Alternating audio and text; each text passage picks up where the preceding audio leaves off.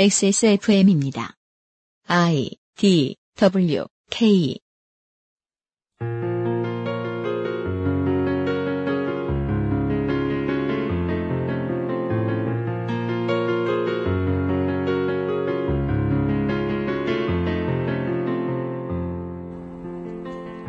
지난 한 해 동안 저희들은 우리의 급여를 빼앗아가려는 정부, 우리의 세금으로 만든 시설을 팔아넘기려는 세력, 알기 어려운 야당, 알고 보니 욕하기도 쉽지 않은 국회의원의 업무, 언론이 제구시를 하지 못하는 이유, 아직도 대한민국에게 심장처럼 소중한 윈도우즈 엑스피, 지방선거에 출마한 모든 후보, 입주민을 우습게 보는 재건축 조합, 소비자를 우습게 보는 다국적 기업, 소비자의 목숨을 신경 쓰지 않는 자동차 회사, 국방을 신경 쓰지 않는 군대, 커뮤니티의 업적을 가로채려 한 유명인, 대부업은 어떻게 사람들을 죽이는가, 웨스테로스에서는 왜 다들 죽는가, 우리 회사는 왜 내 뒤를 캐서 내게 누명을 씌우려 드는가?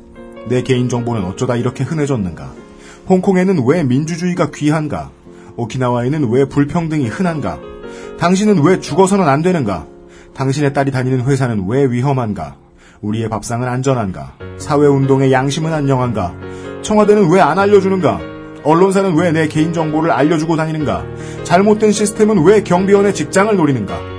어떤 교회들은 왜 교인들의 재산을 노리는가 등을 이야기했습니다. 그 사이 대한민국에서는 지난 삼십오 년간 자취를 감추었던 섭정과 마쿠 정치가 중앙을 장악하여 올해보다 더 소통이 힘들어질 내년을 예고하고 있습니다. 이천십오 년의 히스테리 사건 파일 그것은 알기 싫다는 오늘날 대한민국 사람들이 가장 많이 겪고 있는 이상과 현실의 간극에 대한 이야기를 들려드리면서 지난해를 되돌아보겠습니다.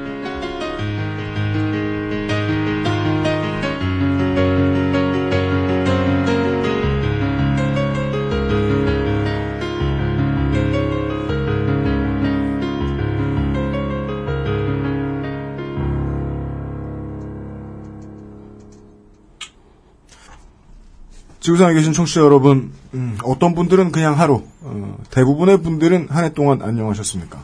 네. 히스테리 사건 파일 그것은 알기 싫다. 책임 프로듀서 유현수입니다.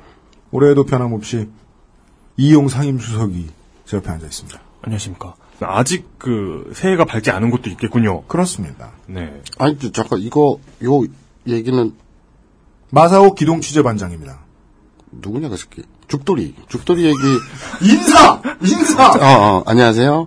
죽돌이하고 같이 붙여서 할 거라며. 그거 어제 나갔어요. 아, 나갔어? 오늘 나가요, 오늘 나가요, 이제. 아니, 그니까. 그 방송 오늘 나가요. 아. 예. 네. 그니까, 이, 이거하고 분리된 거야? 분리됐어요. 애초 계획하고 달라진 거야? 예. 네. 어. 아, 하루 늦게 오셨잖아. 어. 송년회 하느라. 그렇구나. 됐어요? 아니, 난 그래서 지금. 방송과 아무 관련도 없는 죽돌이 거랑. 만족스러워요? 죽, 이 얘기랑. 이거 삼십 분짜리 짧, 이십, 삼십 분짜리 짧은 거를 하려며. 그래서 네, 네, 네. 그 얘기 붙여서 하는 줄 알고. 아, 짧았대요. 응, 응. 응. 그러면, 괜찮아요, 괜찮아요. 그러면 이제 내가 올해 마지막을 장식하려고 그랬는데. 네. 새 시대의 첫 차가 됐네? 본의 아니게. 네. 구시대의 막차가 되고 싶었는데. 네. 새 시대의 첫 차가 됐어. 무의미한 와중에 귀척까지 하고 계신 마사오 기동취재반장과 함께. 안녕하세요! 우후! 올해 첫 번째 방송을 시작하게 되었음을 무한한 불쾌로 여깁니다. 네. 네. 저 올해 첫 방송은 간단합니다. 올해 첫 방송이라기보다는 작년의 마지막 방송이라고 생각해 주시면 좋을 이야기들을 짤막하게나마 들고 왔습니다. 네. 네. 광고 듣고 돌아와서 우선 의사소통이나 좀 하다가 본편에서 의사소통 실패한 이야기들과 함께 해보겠습니다. 이천십오 년 첫날의 히스테리 사건 파일 그것은 알기 싫다는 에브리온 티비, 스테픈 울프 제누인 레더, 왕초보의 무한실내 컴스테이션, 이 비즈니스 엘리트 필로비즈에서 도와주고 있습니다. 엑스에스에프엠입니다. 안녕하세요. 컴스테이션의 이경식입니다. 요즘처럼 태블릿과 스마트폰으로 웬만한 업무를 다 처리할 수 있는 시대에는 데스크탑이 필요해도 큰 비용을 쓰기가 쉽지 않습니다. 하지만 피씨 업체들은 이윤이 남지 않아 저사양의 피씨를 만들지 않고 만들어도 중고나 리퍼 부품을 이용합니다. 컴스테이션이 해보면 어떻겠습니까? 잘 켜지고 잘 돌아가는 피씨에 끝까지 책임지는 컴스테이션의 서비스까지 품질 보증기간이 충분한 신제품만으로 이십오만 오천 원 문제없이 돌아가는 컴스테이션의 최저가 피씨 이천십오 년 설날까지만 액세스몰에서 판매합니다. 컴스테이션의 최저가 피씨는 조용한 형제들이 만들고 있습니다. 대형 서점 문구 코너에서 산 그녀의 최고급 다이어리가 갑자기 초라해 보인다면? 스테픈 울프 빈티지 다이어리 십 년을 쓰려고 샀던 그의 벨트, 일 년밖에 쓰지 못했다면 스테판 울프, 한우 가죽 벨트. Stefan Wolf, Genuine Leather. 웹사이트와 모바일의 제작과 운영의 정답은 언제나 필로비즈. 필로비즈 닷 씨오 닷 케이알. 간단한 금주의 의사소통 시간입니다. 그 저 이 컴스테이션 사장. 아이고. 네. 광고가 바뀌었지. 네. 전에 왜 뭐 대전까지 내려간다 그랬나? 네, 그것도 요새 나와요. 아 그래? 네, 근데 지금 들은 내용은 없잖아. 근데 아, 어쨌든 오 되게 부담스러워요. 왜요? 그 내가 컴스테이션에서 컴퓨터를 샀잖아요. 네. 내가 워낙 컴맹이기도 하고 하니까. 네. 뭐 컴퓨터라기보다는 큰 하드디스크를 사셨죠. 근데, 근데 어쨌든 좀 뭐 사소한 문제가 생겼어요. 네. 그럼 내가 선인상가까지 그 컴퓨터 본체를 들고 가도 되는데. 네, 저는 그렇게 하는데. 차도 시, 차에 실어가지고. 음. 컴스테이션 사장님하고 통화해갖고 얘기를 했더니, 뭐, 뭐, 이거 문제가 어쩌고저쩌고 이랬더니, 음. 무조건 집에 오겠다는 거야. 지금 하, 하계동인가 상계동인가 그쪽인데. 가정방문성애자예요? 어, 제가 뭐 한 몇 시 이후면 방문할 때 탑니다. 아니, 오지 마! 안 해도 돼! 내가 가겠다고! 그런데, 무조건 온대. 그래서, 음. 어, 부담스러워요. 그, 그 서비스가. 어. 그래서 저는, 이제, 제가 할 수 있는데, 음. 컴스테이션, 조용한 형제들에게 자문을 받으면 시간을 아낄 수 있으니까. 네. 음. 저도 가끔 이제 그렇게 하는데 보통 전화 안 하고 그냥 들고 가죠. 네, 전화하면 무조건 오겠대.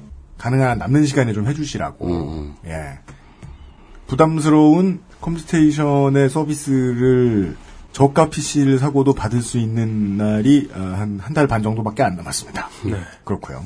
금주의 의사소통입니다. 금주의 의사소통. 에이치더블유아이디에스 룰이라는 분이 캄보디아에 한국인 열여덟 명이 수감되어 있다라는 뉴스를 보면서 홍석동 씨 납치 사건을 떠올렸다. 이분이 뭐 돌아가신 김규현 선장님 사건하고 헷갈리셨을 수도 있어요. 네. 근데 더 놀라운 건 범죄자들은 그냥 냅둬도 싸다라는 댓글이 찍힌 이천 건에 가까운 찬성이었다. 음. 더 뒤져보니 대부분의 댓글이 이렇더라. 범죄자들은 당해도 싸다고. 더 나아가서는 왜 자신들이 죄를 짓고서 나라를 탓하냐고 하더라. 사람들의 마음이 왜 이렇게 됐을까? 그 사람이 내가 될 수도 있음은 왜 모를까? 이런 말씀을 해주셨습니다. 네, 일단 여론은 가장 열받은 것을 보통 이제 언론에서 여론이라고 표현하잖아요. 음, 네. 여론은 보통 어, 불만투성이이기도 하고요. 법이 반드시 지켜야 하는 무죄추정의 원칙을 가지고 있지도 않고요. 그리고 이제 댓글을 보면서 분통을 터뜨리는 분들이 많이 계시잖아요. 어떻게 사람들이 이렇게 생각하냐. 어떻게 이렇게 외국인을 혐오하고 프로야구 선수들이나 프로 선수들의 인권을 존중하지 않으며 여성을 비하하고 어떻게 이럴 수 있느냐 댓글 쓰는 사람들이 뭐다 이러냐라고 네. 생각하시는 분들이 많은데요. 그거 읽고 화나신 분들이 매우 잘못하신 겁니다. 댓글에 물이 괜찮은 데를 찾아보는 수고를 안 하신 대가거든요. 그걸 읽고 기분이 나쁘신 게. 그리고 포털에 댓글을 다는 시스템이 있어서 거기 댓글을 다는 분들도 잘못하고 있는 거고요. 물론 음. 그 거기에다가 다른 저열한 소리에 자기 숟가락 하나 얻는 것으로 얻을 수 있는 게 아무것도 없기 때문에 다른 사람들마저 기분 나쁘게 하는 거 말고는 뭐 그것과 관련해서 뭐 하고 싶은 얘기는 많습니다만 하여간 예, 이분의 말씀을 듣고 생각이 났고요. Fab 언더바 이울러스님이 깨끗하게 맑게 자신 있게는 클린앤클리어다. 우리 뭐라고 했죠? 뉴트리지나라고 했나? 우리 뉴트리지나라고 했는데 뉴트리지나. 네, 그, 그, 그 회사에서 읽는 방법대로 읽어야죠. 예. 근데 뉴트리지나는 아닌 것 같아요. 뉴트리지나. 네. 그리고 어, Being Since라는 분이 엄청난 자료를 만들어 주셨습니다. 그것은 알기 싫다를 듣고 서울 시내 교회 밀집도를 그려보았다. 이건 어떻게 하는 거예요? 몰라요. 근데 이분이 그려보았다라고 말하니까 우리 같은 바보들은 네. 손으로 그리셨나 이렇게 생각이 드는데 그죠. 알고 보니 그래프죠. 전산화. 네. 지도가 깔려있는 그래프죠. 네. 처음에는 다세대 밀집지역이라고 생각했는데 데이터를 보니까 또 그렇진 않다. 교회가 몰려있는 동네들의 공통점은 무엇인가? 학원 밀집지역 근처인가? 하고 궁금해하시다가 음. 그 다음날 트윗을 또 올려주셨어요. 더 복잡한 그림을 하나 만들어내셨어요. 뭔지도 모르겠어요. 어떻게 보는지도 모르겠어요. 이거. 어제 그린 지도에 이어, 이어서 빨간 도형이 이렇게 서울시내 중간에 딱 있는데 빨간 도형이 교회 밀집지역, 바탕에 깔린 검은색이 진할수록 공동주택의 호당 가격이 높은 곳, 하얀색 바탕이 가장 싼 곳 이렇게 해가지고 올려주셨거든요. 네. 물론 요거만 봐가지고는 이제 그 다음에 결론 하나 더 내주셨는데 서울의 교회 밀집 지역은 결국 공동 주택 가격이 낮은 집값이 싼 동네에 모이는 것으로 잠정 결론을 내릴 수 있었다. 일단 지도만 보면 그렇게 보여요. 음. 몇몇 동네에서는 아주 적나라하게 드러난다. 네. 라고요. 이분의 해석이 옳아요. 일 차 해석은 언제나 옳잖아요. 그렇죠. 보통은 네, 네. 일 차 해석에 보면 그 주택 가격이 싸 비교적 싼 곳에 교회들이 다닥다닥 붙어 있는 것으로 나와요. 음. 물론 이거를 좀 위험합니다만 한 번 더 해석을 하면 공동주택의 호당 가격이 비싼 곳은 이미 대형 교회들의 장악이 끝났다는 거예요. 그래서 작은 교회들이 다 사장되어 있어요. 저는 그 동네에서 어린 시절 살았기 때문에 알거든요. 교회가 많았다가 다 없어져요. 음. 그리고 사랑의 철치나 소망교회 같은 곳으로 다 모여들게 되는 거죠. 아, 은혜 받은 교회로 네. 뭉쳐지는군요. 물론 그러니까, 제 해석은 그러니까 백 퍼센트일 수는 없어요. 대형마트가 다 잠식하듯이 개척교회들이 망하고. 네. 규모의 경제에 이은 규모의 축복. 음, 그렇습니다. 예. 인선황님이 이제 사람 성우분이 엑스에스에프엠입니다. 아이디더블유케이를 녹음하셨나봐요. 라는 트윗을 남겨주셨습니다. 네, 인선황님 어, 정신 차리세요. 괜찮습니까? 벌써 이 년째 똑같은 기계 목소리가 나오고 있는데 왜 이러세요? 네, 이분의 정신건강 걱정되고요. 네. 그리고 I am dreaming 님께서 중요한 지적을 백구 에이회에서 제가 얘기한 한겨레 기자분은 서정민 기자님이 맞아요. 근데 제가 그분을 말한 게 아니고 대중음악 의견가라는 분은 서정민 갑이라는 분이세요. 아, 다른 분이구나. 다른 분이에요. 음... 원래 음악하는 놈이 네. 대중음악 의견가 분들의 글 같은 거 잘 안 읽거든요. 읽으면 승질나니까. 그래서 제가 헷갈렸나 봐요. 죄송합니다. 네.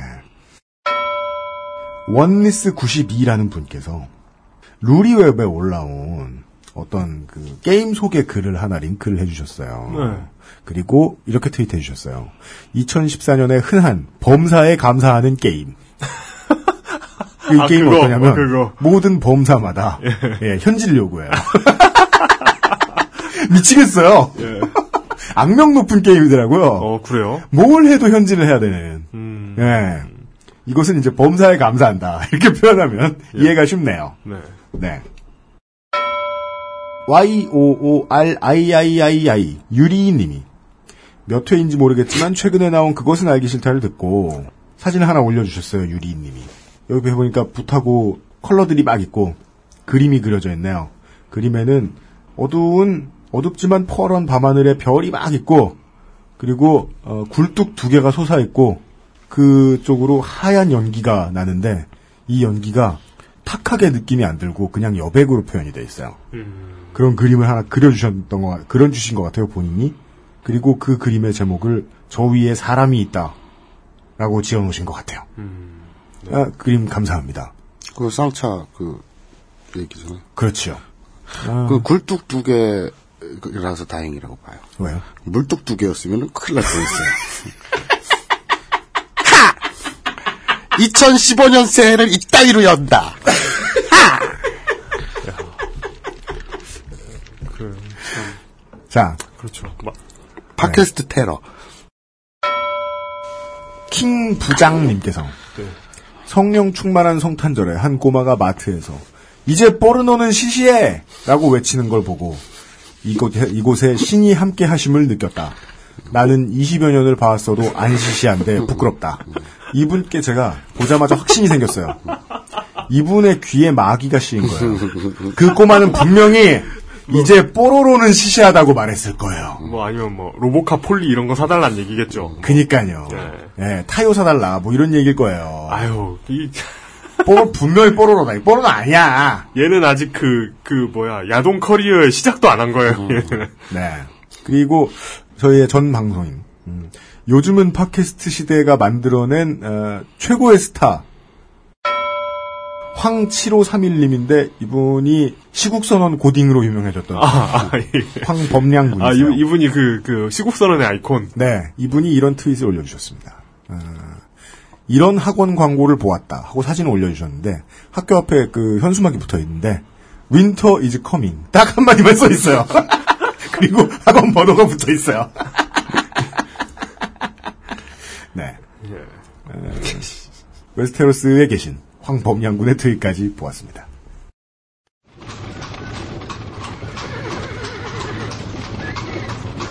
기동 취재 출동 보고서.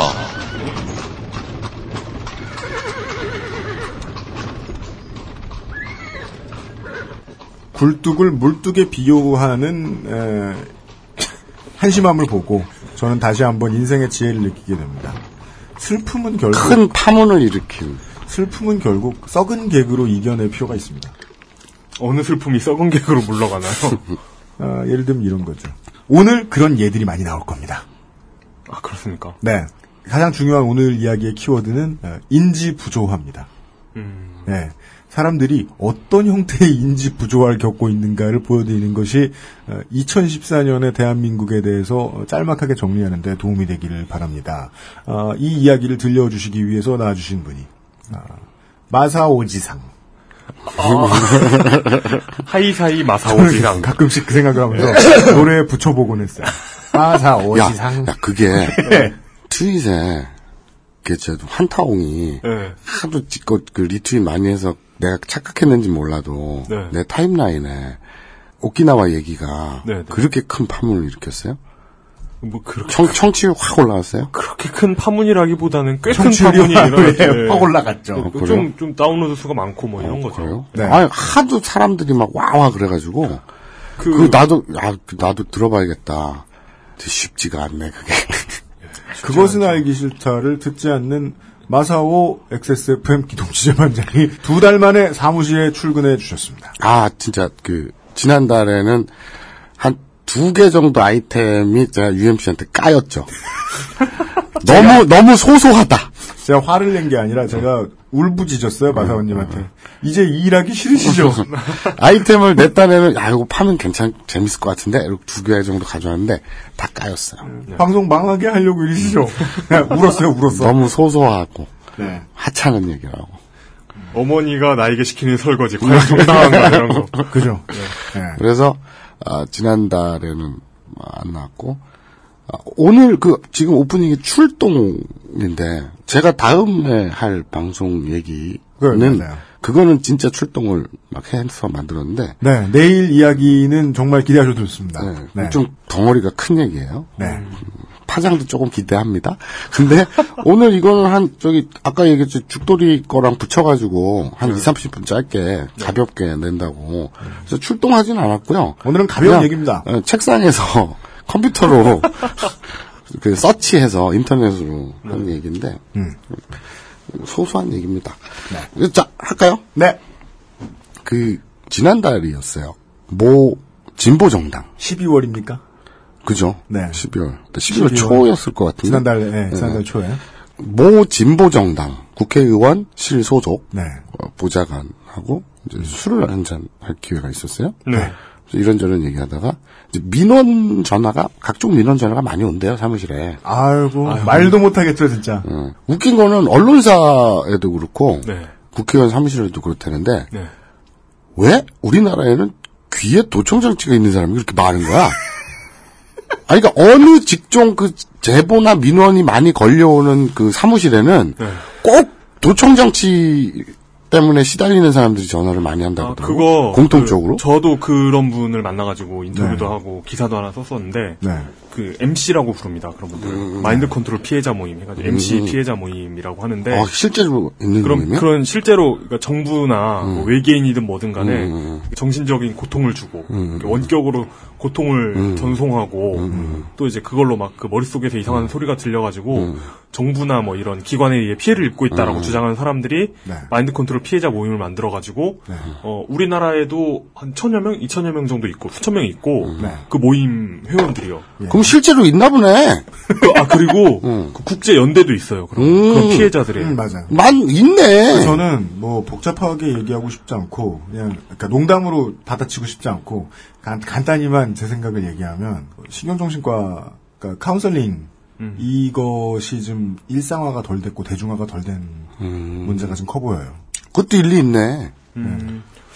어, 그래요. 그냥 어쨌든 이제 그 초기에 그, 잡을 수 있는 질병이니까. 음, 그래서 이제 그런 뭐 사람들이 많이 전화가 오는데 얼마 전에 되게 인상 깊은 전화를 받았다고 얘기를 하더라고요. 네네. 그 에피소드를. 그래서 들었는데 대구에 사시는 네. 어떤 아주머니께서 이제 민원으로 요청 전화가 온 거예요. 내용이 희망근로. 희망근로? 네. 어, 그러니까 예전에 공공근로였던. 그렇죠. 네네네. 그래서 공공기관에서 음. 용돈벌이라 그래야 되나? 네. 이제 최저임금을 주고 공공근로를 하게 하죠. 음. 그러면 도시 미화라든지 잔디밭 같은 거라든지 음, 뭐 그렇죠. 가로수 정비라든지 뭐 이게 처음 도입됐던 구십 년대 후반기에 한국형 뉴딜이라면서 네. 네, 처음 도입됐던 그렇죠. 제도. 지나가다 이렇게 그 도로에서 나들목 이런 데 보면은 그 그렇죠. 노인들이 뭐 이렇게 하고 있잖아요. 네. 어린 아이들이 쓰고. 보고 있으면 아줌마들이 속풍 나와 있다고 그런 말. 그 희망근로. 네. 네. 근데 희망근로의 명단을 올리고 일을 하다가 자기가 잘렸는데 네. 억울하다. 네? 음. 그 내가 명단에 희망 퇴직이라고. 네. 그러니까 내가 원해서 퇴직하지도 않았는데 음. 이걸 서류 조작해서 음. 나를 퇴직시켰다. 음. 이러면서 해당 구청과 소송을 벌인 거예요. 어허, 예. 그런데 억울하다. 음. 이러면서 도와달라. 뭐 이런 내용이었대요. 대충. 음. 근데 대구에 사시는 분이고 음. 희망근로를 설명하면서 음. 이명박 대통령님께서 음.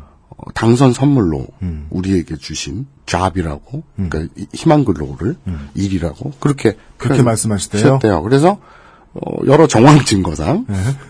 아 저쪽 지지자구나 아, 아, 예, 예. 그런 생각이 들었답니다. 예, 예. 그래서 아니 지역구 의원도 음. 백 퍼센트 음. 저쪽 분이실 거고. 아니 그렇죠.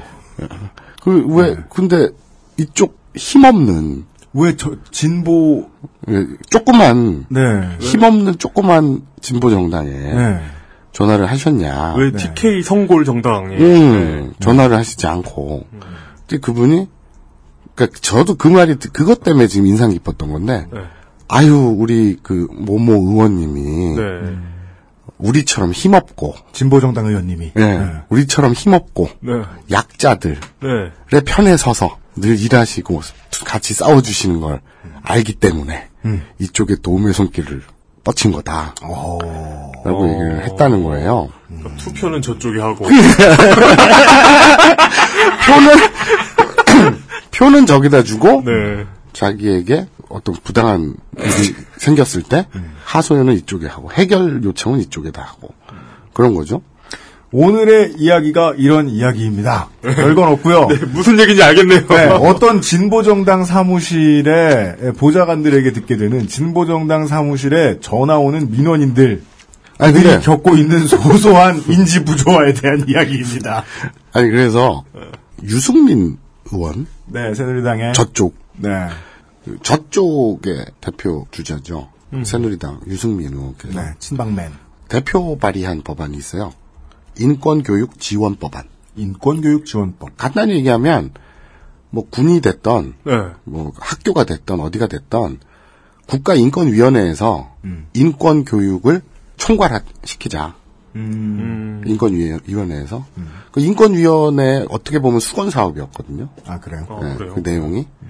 그래서 이제. 아니, 그리고 또. 권고밖에 못하는 곳이니까 음, 어차피 음. 대외국민 사업을 음. 하는 쪽이 나을 수도 있죠. 그렇죠. 대표 발의한 유승민 의원실은 말할 것도 없고 네.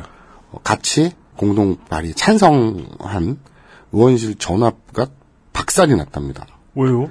기독교인들이 음. 하도 전화를 해서 인권교육하지 말라고? 아니요. 동성애 조장 법안을 철회하라. 인권교육지원법이 동성애 조장법이라고요? 네. 유승민 의원이 발의한 새누리당 친박 핵심이 발의한 그렇죠. 초등학생들을 상대로 동성애를 찬양하는 걸 가능하게 한다.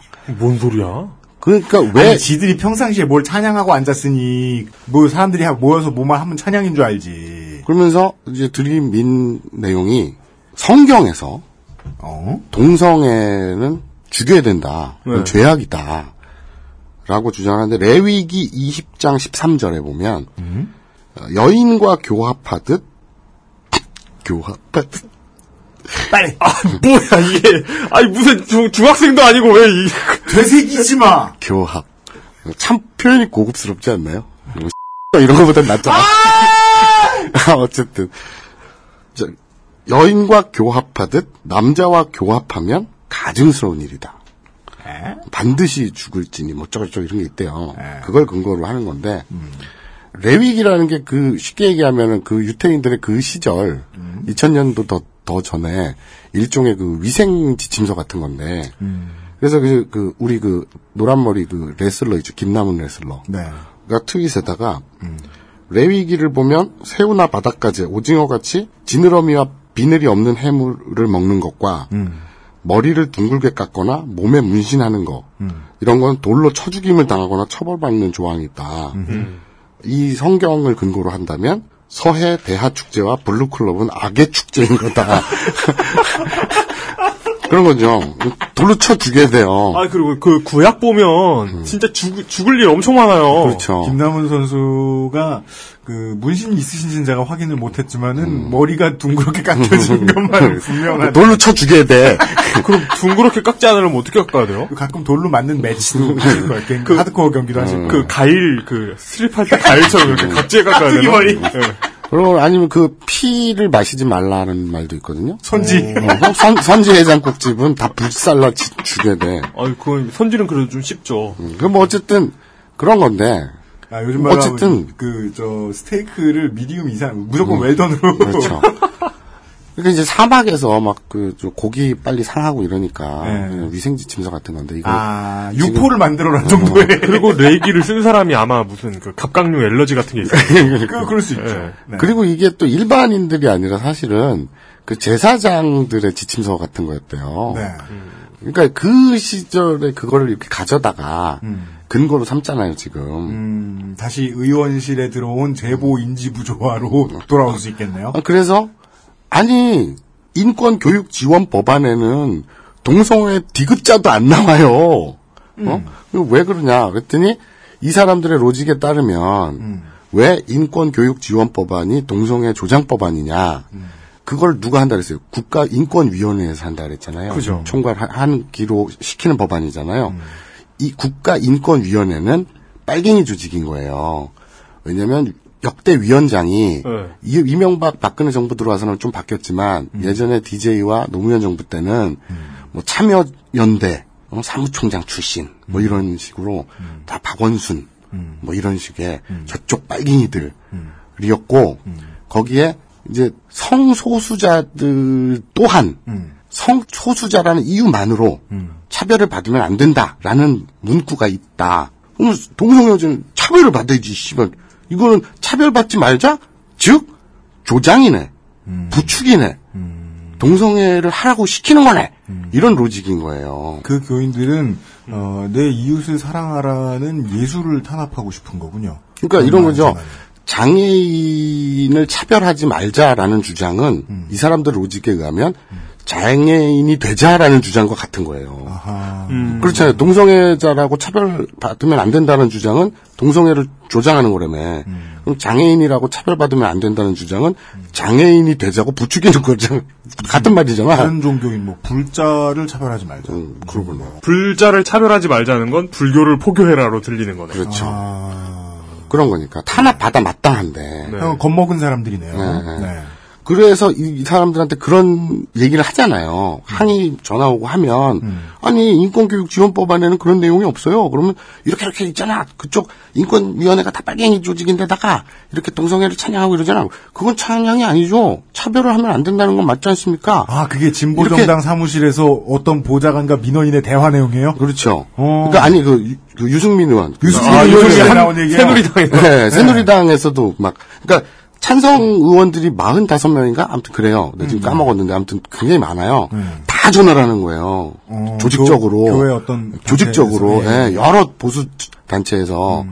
기독교 단체에서 음. 그러면 전화에 마흔 몇 개의 의원실 전화가 불이 날 거 아니에요. 음. 그럼 전화 받은 사람들 다 그렇게 얘기할 거 아니에요. 아니 이거 오해입니다. 뭐 저 하잖아요. 음. 그러면서 레위기 얘기는 안 하겠지만 음. 어쨌거나 논리적으로 아니 이건 이건 오해십니다. 이렇게 얘기하잖아요. 음. 그럼 그쪽에서는 에에에에 이러는 거예요. 아 그거 저 그 사람 얘기 못 들은 척할 때 귀 막고 그러는 거죠. 아, 아, 네. 이게 계속 쳇바퀴가 도는 거예요. 네. 어. 깜깜하죠. 진짜 답답하다. 근데 그러다가 오늘의 마사오 취재팀장님의 제보자인 그 진보정당 보좌관에게는 어떻게 흘러들어간 겁니까, 그 얘기가? 아니, 뭐, 다, 자기들끼리 담배 피면서, 음. 얘기하고, 뭐, 술자리에서 아. 한 잔, 맥주 잔. 새누리당 보좌관에게 들은 얘기군요, 그 양반도. 네. 네. 그러니까 그런, 저런 상황들을 이제 많이 그, 들었어요. 그 네. 민, 민원 전화, 뭐, 이런 얘기 하다가. 음. 저도 이제 그 얘기를 이제 건너 건너 들은 거니까. 음. 오, 재밌다. 음. 그래갖고 또, 제가 개인적으로 어디서 주워 들은 건 있어가지고, 음. 인지부조화라는 음. 거에 대해서 떠올려 본 거예요. 네. 그래가지고, 그거에 대해서 한번 들고 파봤어요. 네. 공부를 했어요. 컴퓨터로, 그러니까 인터넷으로. 인지부조화에 대하여. 어, 인터넷으로. 음. 그, 오늘은 그 얘기인데, 음. 어, Cognitive Dissonance. What? What? 인지부조화. Cognitive Dissonance. Cognitive. 아, 구려. Cognitive Dissonance. 네. 이건... Cognitive를 Cognitive라고 하는 게 맞아요? 야, 저기 봐봐, 네이버에 네. Cognitive 친 다음에 네. 그 스피커 모양 눌러보면 여자가 발음해주잖아. Cognitive 이래. Cognitive. 네. 인지부조화가 뭐냐면 사람들은 태도와 행동이 일치하기를 원해요. 자기 스스로가. 그렇습니다. 누구나. 그런데 일치시키기 위한 거짓말들을 주로 하죠. 그렇죠. 근데 불일치 상태가 되잖아요. 그러면 자신이 내적으로 갖고 있는 태도를 행동에 맞춰서 바꿔버려요. 맞습니다. 일치를 시켜버려요. 음. 네. 그러니까 자기 합리화를 하는 거죠. 쉽게 말해서. 네.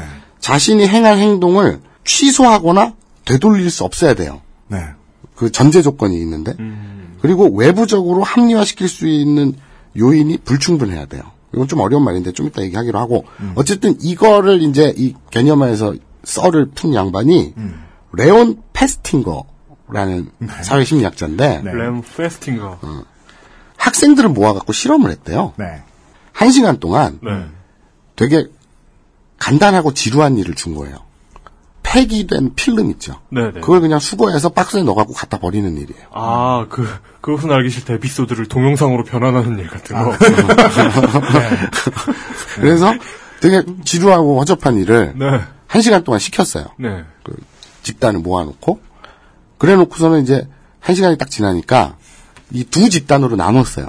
음. 그 두 집단한테 지금 너희들 후임으로 사람들이 또 올 거다. 니네는 이제 한 시간짜리 알바를 한 거니까, 네. 이제 다음 집단이 올 건데, 음. 자기 후임자에게, 음. 어, 이 일이 되게 재밌다, 음. 재밌었다, 네. 라고 거짓말을 해달라, 음. 라고 요구한 거예요. 음. 그래 놓고 두 집단에다가, 한 집단한테는 그 거짓말의 대가로 일 달러를 주고, 음. 다른 집단한테는 이십 달러를 준 거예요. 네. 그랬더니, 후임들이 왔어요. 네. 그랬더니, 이십 달러를 받은 사람들은, 솔직히 얘기한 거예요. 재미없다. 재미없다. 음. 그리고 일 달러를 받은 사람들은 음. 충실하게 재미있었다. 음. 라고 얘기한 거짓말을 한 거예요. 음. 그러니까 이십 달러를 받으면 음. 더 거짓말을 잘 할 것 같은데. 한데 결과는 반대로 나온 거예요. 네. 왜 그러냐면 충분히 보상을 받은 그 당시 이십 달러는 되게 컸대요. 대학생들한테. 그렇죠. 그래서 그 충분한 보상을 받은 이십 달러 그룹은 자신의 행동이 돈 때문이었다. 음. 라는 충분한 자기 합리화가 가능하대요. 음. 그러다 보니까 내적 갈등이 없어서 음. 솔직히 얘기할 수 있는데 음. 일 달러를 받은 사람들은 음. 반대로 거짓말을 안 하는 사람이라는 자기 자신과 자기 자신의 그 뭐랄까 뿌듯함 음. 이런 거와 음. 일 달러라는 하찮은 돈을 받고 내가 거짓말을 해? 라는 거 못 견디는 거죠. 음. 그러니까 차라리 돈을 많이 받으면 음. 이렇게 해소가 되니까 충돌이 안 일어나니까 솔직히 얘기할 수 있는데 네. 자기 스스로를 자기 합리화해서 납득시켜버리는 거예요. 음. 거짓말을 하는 게 아니라 이게 진짜 재밌는 일이었다고 자기 자신을 속이는 거죠. 음. 재미있는 점도 있구만. 이 음. 그렇게 찾아내는 거죠. 어, 그런 식으로 모자란 보상을 벌충한다. 네. 그러니까 음. 예를 들면 이제 아주 극명하게 그 중국 사례가 있어요. 중국 공산당이 미군 포로들을 잡아가지고 육이오였겠죠. 뭐 그럴 때 공산당을 찬양하는 글을 쓰게 했대요. 미군 네. 포로들한테. 예. 그리고 나서 그 보상으로 사탕이나 껌 같은 걸 줬대요. 나중에 지나고 보니까 음. 그런 공산당 찬양글을 쓰는 사람들이 음. 진짜 전향을 해서 음. 열혈 공산주의자가 된 거예요. 왜? 그런 경우도 있고 그냥 뭐 중국 사람들도 좋은 사람들이었어. 뭐 어, 공산당도 뭐 그럴 수 있지. 뭐 이렇게 생각하는. 그러니까 사람들. 왜냐하면 강압에 의해서 공산당 찬양글을 쓴 자신과 음. 하찮은 보상을 받았잖아요. 음. 내가 일단 하찮은 보상을 받으려고 음.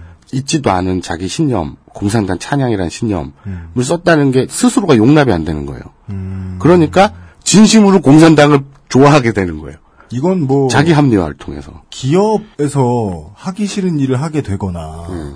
그 기업이 뭐 돈을 많이 주든 적게 주든 간에 음.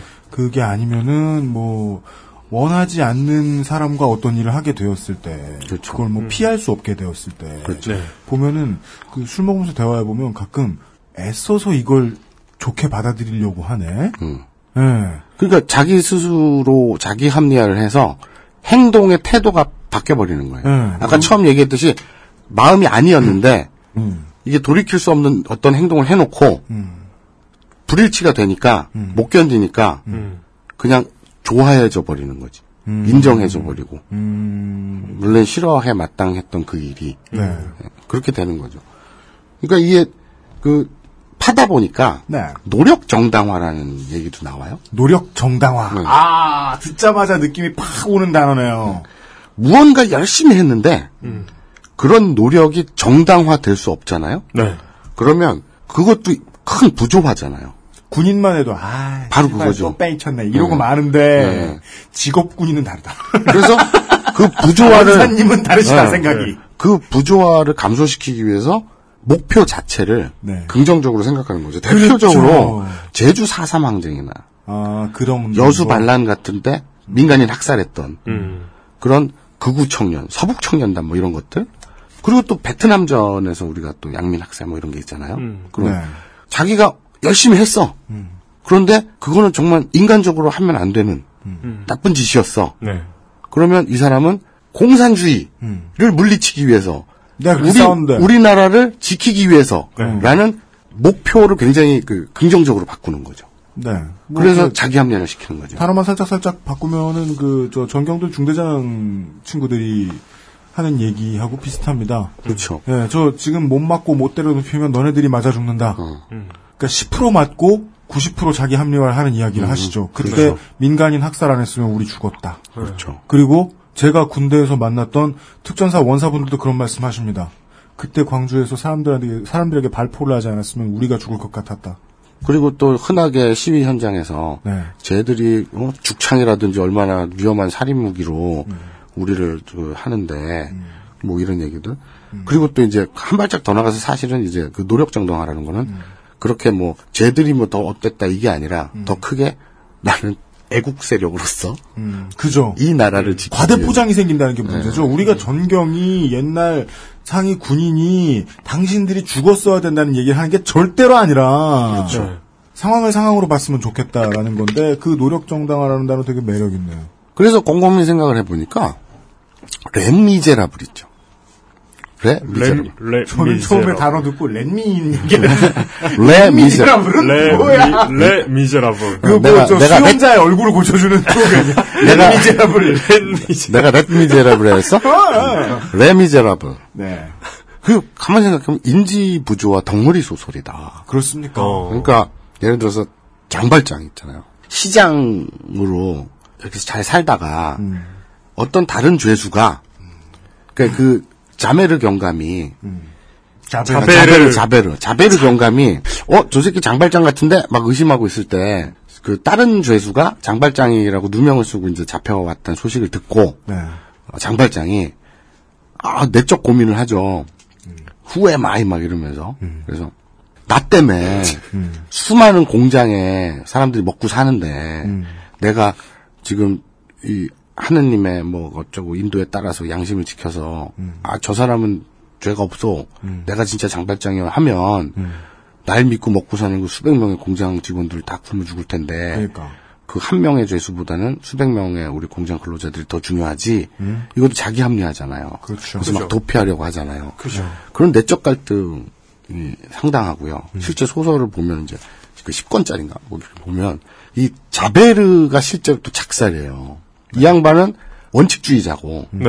넌 안 돼의 화신이잖아요. 음. 그러니까 한 번 나쁜 짓 한 놈은 음. 그냥 영원히 나쁜 놈이다. 음. 사람을 안 바뀐다. 굉장히 자기 원칙에 쩔어 사는데 네. 장발장 때문에 목숨도 살고 장발장이 살려줬고 또 놔주잖아요. 그것 때문에. 그죠. 그 불일치가 일어나니까 결국엔 자살을 해버리잖아요. 그죠. 저, 자신의 정의의 개념이 무너지니까 음, 음. 극단적으로 네. 자살하잖아요. 그 과정이 소설이 굉장히 치열하게 나오거든요. 음. 그러니까 탁 이러면서 그 영화를 보고 나오는 Do you hear the people sing, sing the song of angry men?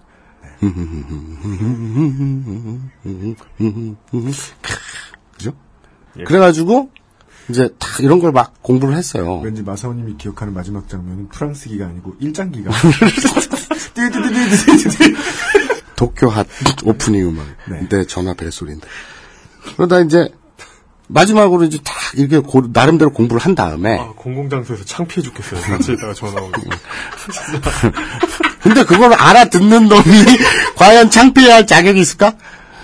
그래서 이제 마지막으로 이제 쭉 이걸 이렇게 사례나 이런 것들을 공부를 한 다음에 네. 전문가 멘트를 따려고 했어요. 네. 전문가스럽게 음. 공신력을 얻어서 네. 이렇게 이렇게 그건 이렇게 이렇게 설명할 수 있죠. 그래가지고 그래서 이제 그 닥터 프로스트 작가, 네. 이종범 작가가 이종범 화백. 네. 저 나는 그 만화가들한테 왜, 왜 화백이라고 굳이 붙이는지 모르겠어. 그냥 만화가라고 그러는데 이종범 작가가 심리학도 출신이잖아요. 아 그래요. 그래서 전화를 했어요. 사실을 말씀드리면 황상민 교수가 전화를 안 받았어요. 아, 네. 며칠 동안 전화했는데 이 양반이 전화를 안 받았어. 그분은 바쁘시죠. 네, 교수님이 전화를 안 받아서 이종범 작가가 이제 심리학도 출신이니까 소위 그 심리학, 사회심리학 네. 그 전문가를 좀 소개시켜줄 수 있느냐 네. 부탁을 했더니 아, 누다심이라는 분을 연결을 해줬어요. 네. 누구나 다가갈 수 있는 심리학. 네. 그 줄임말이 누다심인데 음, 네. 필명으로 써요 이거를. 네, 네. 그래서 누다심의 심리학 아카데미를 운영하고요. 네. 그 심리학도인데 뭐 열심히 활동, 강연 활동이나 이런 걸 저서 저술 활동을 하시는 분입니다. 네. 그래서 전문가 멘트를 따고 전화를 했죠. 네. 아주 하, 뭐 아까 얘기한 이런 그 민원 전화라든지 네. 대구의 그 아줌마 그리고 또 인권법이라든지 또 쫙 음. 흘러내려와서 이제 이 레미제라블까지 음. 쭉. 취지나 이렇게 사례들을 설명을 하고 음. 이제 정리를 부탁드렸죠. 음. 근데 아니래. 뭐가 아니라? 이런 건 인지부조와는 상관이 없대. 아니래. 오늘 방송 어디로 흘러가는 거야? 그러니까 아, 정말 정말 이거 표류하는 느낌. 그래서 저 저기 저기 저게 상어인가요? 대구 아줌마. 음. 예. 그 얘기는 이 반도의 흔한 이율배반. 이율배반. 네. 이율배반? 네. 그러니까 공적 자아와 사적 자아의 분열인데, 음. 이거는 소속감을 되게 중요시하는 한국 사회에서 네.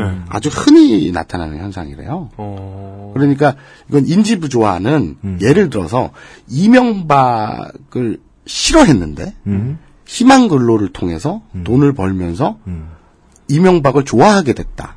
음. 그러니까 실제로 자기가 혜택을 받으면서 음. 정치적으로 싫어했던 이명박 대통령을 음. 자기 합리화시켜서 좋은 분이네 음. 없는 좋은 점을 막 찾아내가지고 억지로 음. 자기 행동과 일치시키는 음. 이거면 인지부조화인데 음.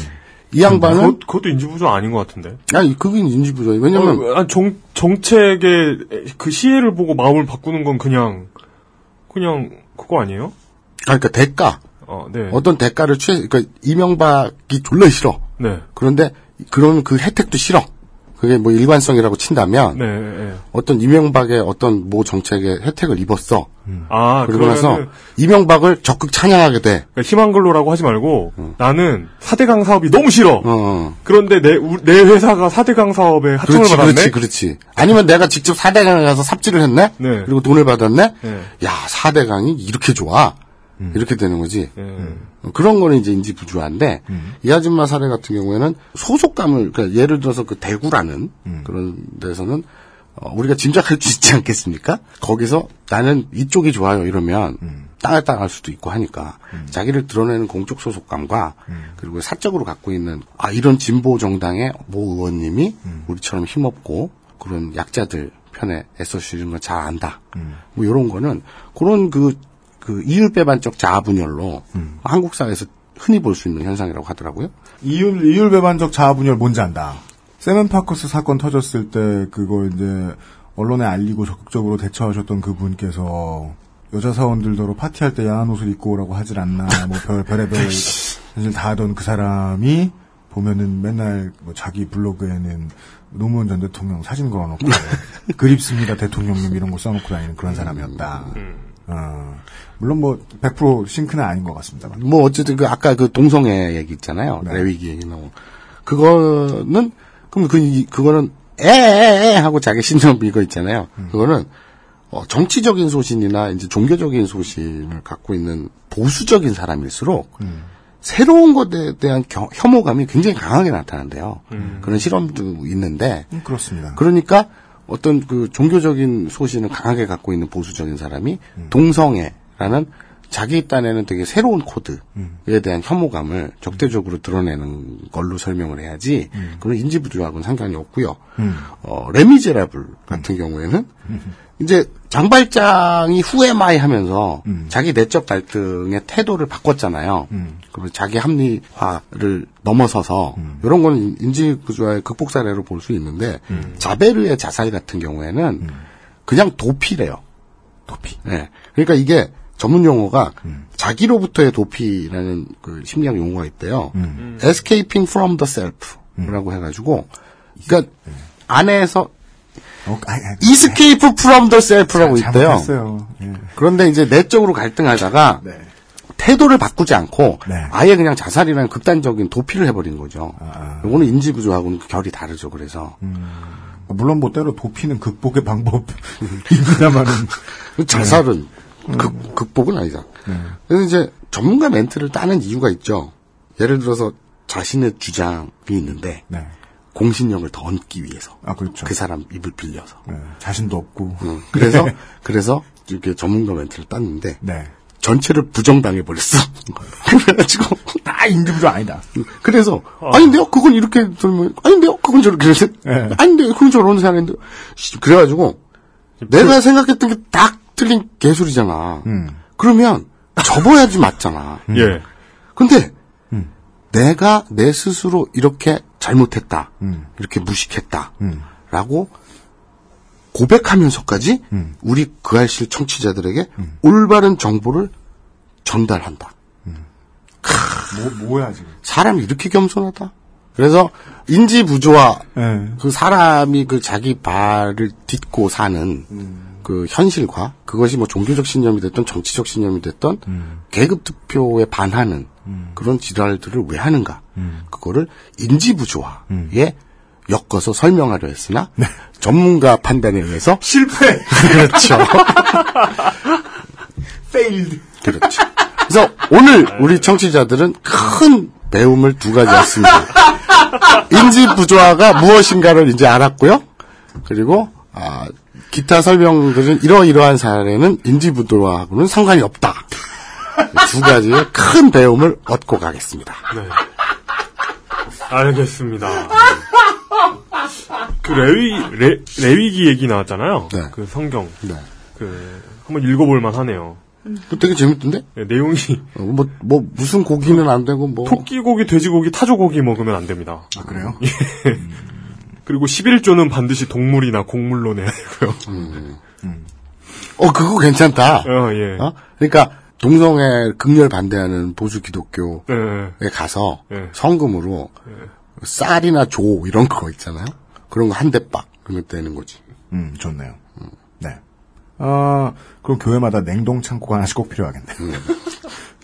그, 아, 오늘은 이제 새해 첫날이고 좀 쉬어가는. 코너였습니다. 이거 야, 이거 한 이십 분짜리 가볍게 준비하려고 해. 예, 알았어요. 음. 이 얘기를 왜 이제 하려고 했냐면, 진보정당의 저 사무실의 경우에 이런 얘기를 정말 많이 듣는데요. 그러니까 뭐, 새누리당 지지자고, 평상시에, 어? 버스 팝하고 지랄이야, 이 개새끼들. 음. 뭐, 어? 택시에 월급은 왜 올려줘, 저, 어? 나쁜 새끼들한테. 음. 그러니까, 자기 빼고 다 죽어라. 네. 이 사람들이, 우리 회사 노조 없다는 이유로 음. 어, 누군가가 이제 저 국가 권력의 문을 두드려야 할 때는 통진당이나 정의당의 문을 두드린다는 거죠. 음. 그런 사례가 너무나 많다는 거죠. 예를 들어 뭐 최근에 유명해진 그 일베의 어떤 흔한 일게이가 그 자신이 게이임을 자신이 성소, 성소수자임을 밝힌 글에다가 그 일베 회원들이 막 댓글 싸움 해놓은 거 오, 그런 사건이 있었어요. 네, 있었어요, 네. 있었어요. 보면은 이게 가관이라고 말하면 안 되고 아주 흥미롭거든요. 어, 그래요? 네. 어, 어떻게 됐어요? 가장 점잖은 사람들은 이제 디에이디티를 외치고, 우리도 안 부를 테니까, 음. 너네도 말하지 마라. 음. 라고 말하고. 이제 보통 이제 사람들은 뭐 이렇게 혐오하느라 바쁘고, 음. 네. 디에이디티가 뭐야? 도네스크 도네스크 도네스크 도네스크. 아. 묻지도 않고 따지지도 않고. 네. 아니에요. 뭔가 약간 달라요. 뭐, 번역을 뭔 얘기인지는 알겠어. 네. 그 그런 케이스도 있잖아요. 그게 뭐 저기 아, 그, 그, 그 사례도 있잖아요. 그, 위반이요. 그 최규석 작가 그 송곳 만화에도 에피소드로 나왔다던데 노조 깨는 용역 음. 애들이 음. 맥살 잡고 때려 부시고 하다가 음. 이 용역원들이 걔네들 보통 월급 임금, 잘 뛰잖아요. 어, 임금을 못 받은 거예요. 음. 그랬더니 단체로 자기들이 깨던 노조를 그 봐주던 네. 노무사 사무실에 집단으로 찾아가서 네. 상담을 받고 우리 어떻게 하면 좋겠어요 이러고 네. 그런 사례라든지 그렇죠. 어버이 연합 엘리트처럼 굴던 모 목사가 음. 자기네 교회 땅 뺏기겠다고 하자 길거리에 들어눕는 그렇죠. 퍼포먼스를 보여주는 그리고 일베에서 그 캡처해서 돌아다니는 사진 있잖아요. 일베 어떤 회원이 아, 나 어, 지금 취직해야 되는데 이런저런 회사에 면접 넣었는데 어디가 좋을까 음. 그랬더니 어떤 그 회원이 야 형이 뭐 아무리 이런저런 뭐 하지만 일배를 하지만 경험해 보니 노조 있는 회사가 확실히 낫더라 음. 뭐 이런 얘기 있잖아요. 음. 그러니까 지들이 이제 주장하는 것과 음. 현실적인 게 이렇게 다, 다른 거 네. 그거에 대해서 이제 인지 부조화로 설명하려고 네. 했으나 전문가는 네, 아니래요. 네, 아니래요. 어, 아니래요. 네. 아, 그 제가 아까 그 일베의 자신이 게임을 그 게임을 밝힌 어, 일베 유저에 대해 그와 관련해서 가장 흥미로웠던 점은 그거였어요. 어, 바람직하지 않은 혐오를 하는 사람들 안에 있는 어떤 사람이 나도 혐오의 대상인데. 나도 바람직하지 않은 혐오를 마음껏 너희들과 함께할 권리를 달라. 음. 라고 제안하고 있던 거예요. 음. 좀 올해 본 가장 흥미로운 인지부조화의 사례. 인지부조화가 아닐 수도 있어요. 인지부조화가 아닐 것임이 아닐 매우 확실해 보이네요. 그러니까 오늘의 청취자들의 큰 배움. 아, 인지부조화는 아무데나 막 갖다 붙이면 안 된다. 아 이게 아 이게 오늘의 교훈이구나. 그렇죠. 그렇습니다. 네. 네. 이게 좀 더 넓게 봐서. 뭐, 그, 어려운 단어 하나 알았다고, 어디에나 갖다 붙이지 말고. 깝치다간, 그렇죠. 골로 간다. 그렇죠. 그래서 제가 그랬어요. 우리, 그, 누다심님한테, 어제, 유엠씨 피디랑 얘기를 잘해서, 네. 어떤 심리학에 관한, 그, 특집 쇼 한번 하자. 재미, 네. 재밌겠다. 네. 다 아니라는데, 뭐, 씨, 이거 아닙니까? 아닌데요? 저거 아닙니까? 아닌데요? 그래서 네. 아무튼 뭐 감사드리고 아무튼 네. 아니랍니다. 저희를 자잘하게 해준 도움 말씀을 도움 말씀을 아끼지 않아 주신 분들께 다시 한번 감사 인사를 드리면서 본인의 인지 상태가 예, 매우 불량한 마사오 취재팀장님 내일의 취재만큼은 확실해야 될 겁니다. 어, 네. 오늘보단 나아야 할 겁니다. 네. 어 내일 큰 건이에요. 내일 큰 건이에요. 저희의 야심작이에요. 예, 내일 다시 뵙도록 하겠습니다. 수고하셨습니다. 엑스에스에프엠입니다. 잃어버리지도 더러워지지도 않는 그녀의 스마트폰. 그 비결은? 스테판 울프 스마트폰 파우치. 충분히 고가를 지불하고도 만족하지 못한 그를 위한 지갑이 있다면? 스테판 울프 한우 가죽 지갑. 스테판 월프 Genuine Leather. 아이티 파트너를 찾는 기업은 궁금한 것이 많습니다. 효율적인 아이티 전략은 무엇인지? 웹과 모바일은 어떻게 제작해야 하는지, 운영 중인 웹사이트는 어떻게 관리해야 하는지.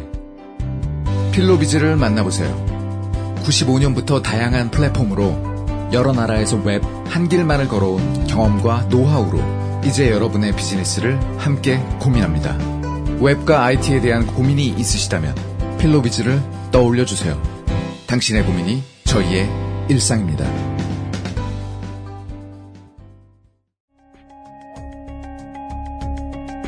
컴스테이션은 조용한 형제들과 함께합니다. 아 마지막으로 그 페이스북에 있는 이제 우리 저 교회 시 저 오늘까지의 교회 이야기에 대한 뭐 청취평이 많았는데 상당히 많았고 어, 길고 자세하게 써주신 많은 분들 감사드리는데 그 중에 페이스북에 고대영씨께서 글을 남겨주신 게 제가 여러 번 곱씹어 읽게 됐어서 끝으로 이거 소개해드리면서 이천십오 년에 첫 번째 그것은 알기 싫다를 마무리하겠습니다. 교산복합 세습 왕조편을 들었습니다. 먼저 저는 흔한 교회집 아들로 성장을 했고 따라서 교인들의 헌금 중에 일부를 받은 아버지가 제 교육비를 대셨으니 헌금으로 먹고 입고 자란 셈입니다. 음. 대학에서 이런저런 얘기를 듣고 생각하고 난 뒤로 노동자가 제 몫의 노동을 팔아서 생계를 유지하는 사람이라면 목사도 노동자다. 노동자는 세금을 비롯한 여러 의무를 마다할 이유가 없다는 생각에 동의하고 있었습니다. 또한 이 나라의 대형 교회가 얼마나 파렴치하고 부패한지 이루 말로 할 수 없다는 것도 동의하고 있었습니다. 무신론 혹은 이신론의 시각으로 바라보는 한국 개신교의 외양이 어떠한지 막연히 생각만 하고 있다가 세 분의 입으로 적나라하게 들으니 시원하기도 하고 억울하기도 합니다. 절대 권력은 부패합니다.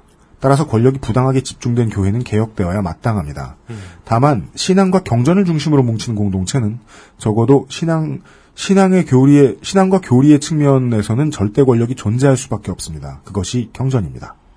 문제는 경전의 해석을 제멋대로 해서 하렘파 행동주의자가 되는 이들이 이, 이 용어 참 좋아. 이 말, 이 말을요, 영어로 네. 한 단어로 번역할 수 있어요. 뭐요? 섹서.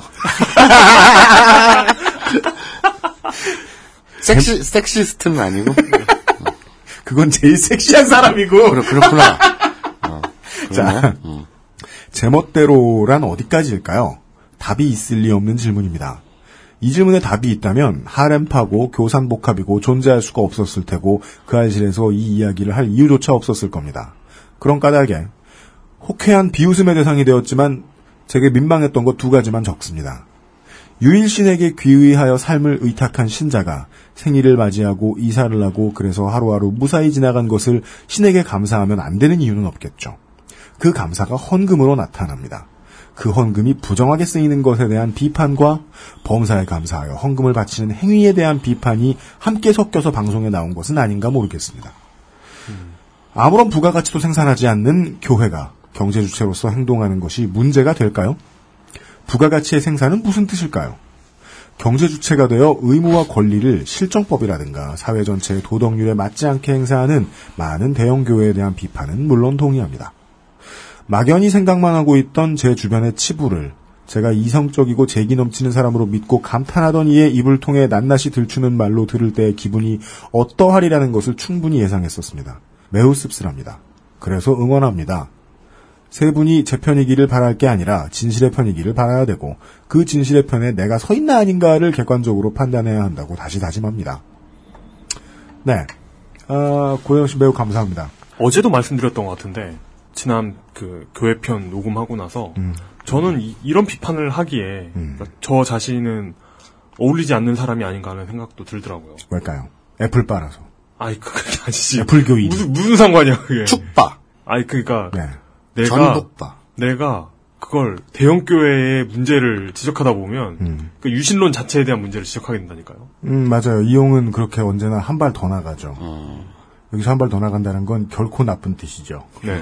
나쁜 뜻이죠. 아, 네, 맞아요. 그, 그 지적도 매우 이제 타당했고, 이분의 의견을 저희 의견 토 안 달고, 그냥 가감없이 여러분들께 들려드리고 싶었기 때문에 그냥 읽어드리는 걸로 가름하고요. 네. 저는 고대영 씨 올려주신 분께서 글 페이스북 저희 엑스에스에프엠 페이스북 페이지에 글을 올려주신 고대영 씨께서 이분이 가장 듣기 싫어할 얘기를 하나 해드리고 싶어요. 저는 이분이 목회자가 됐으면 좋겠어요. 음. 목회자? 목회자. 목회자. 목회자 말고. 그 지금부터 경제학이랑 수학을 공부하신 다음에 안수를 받으셔가지고 목회자가 되셨으면 좋겠어요. 음. 목회자에게 합리성이 왜 필요한고하니 사람들이 범사에 감사하고 그것을 하나님께 표현하기 위해서 어떠한 현물이 오고 가기 시작할 때 그때는 어떻게 해야 이 사람들의 감사가 세상에 사랑을 퍼뜨리는데 좀 더 유용하게 잘 쓰일 수 있을까를 음. 고민해야 되는데 네. 아, 그거는 감성의 영역이 아니다. 수학과 경제학의 영역인 것 같아요. 그런 걸 할 수 있으려면 이 정도 마인드는 갖추신 분이 돼야 되지 않나. 최소한. 그리고 이분이 아주 듣기 싫어하실 것이다, 제 생각에는. 목회자가 됐으면 좋겠다는 말은. 그리고 이렇게 그 아픈 글을 쓰고도 이런 그 흥분하지 않는 글을 쓸 정도면 멘탈은 어느 정도 돼 계시다. 음. 그러니까요. 네. 그러니까 이분이 목회자가 돼서 성공해서 대형 교회를 만들어서 떼돈을 번 다음에 우리한테 광고 좀 주세요. 뭐야 그게! 아니야? 매우 잘 되는, 아, 존내 잘 되는 음, 교회를 아, 만드셔가지고. 바른 구원, 빠른 구원.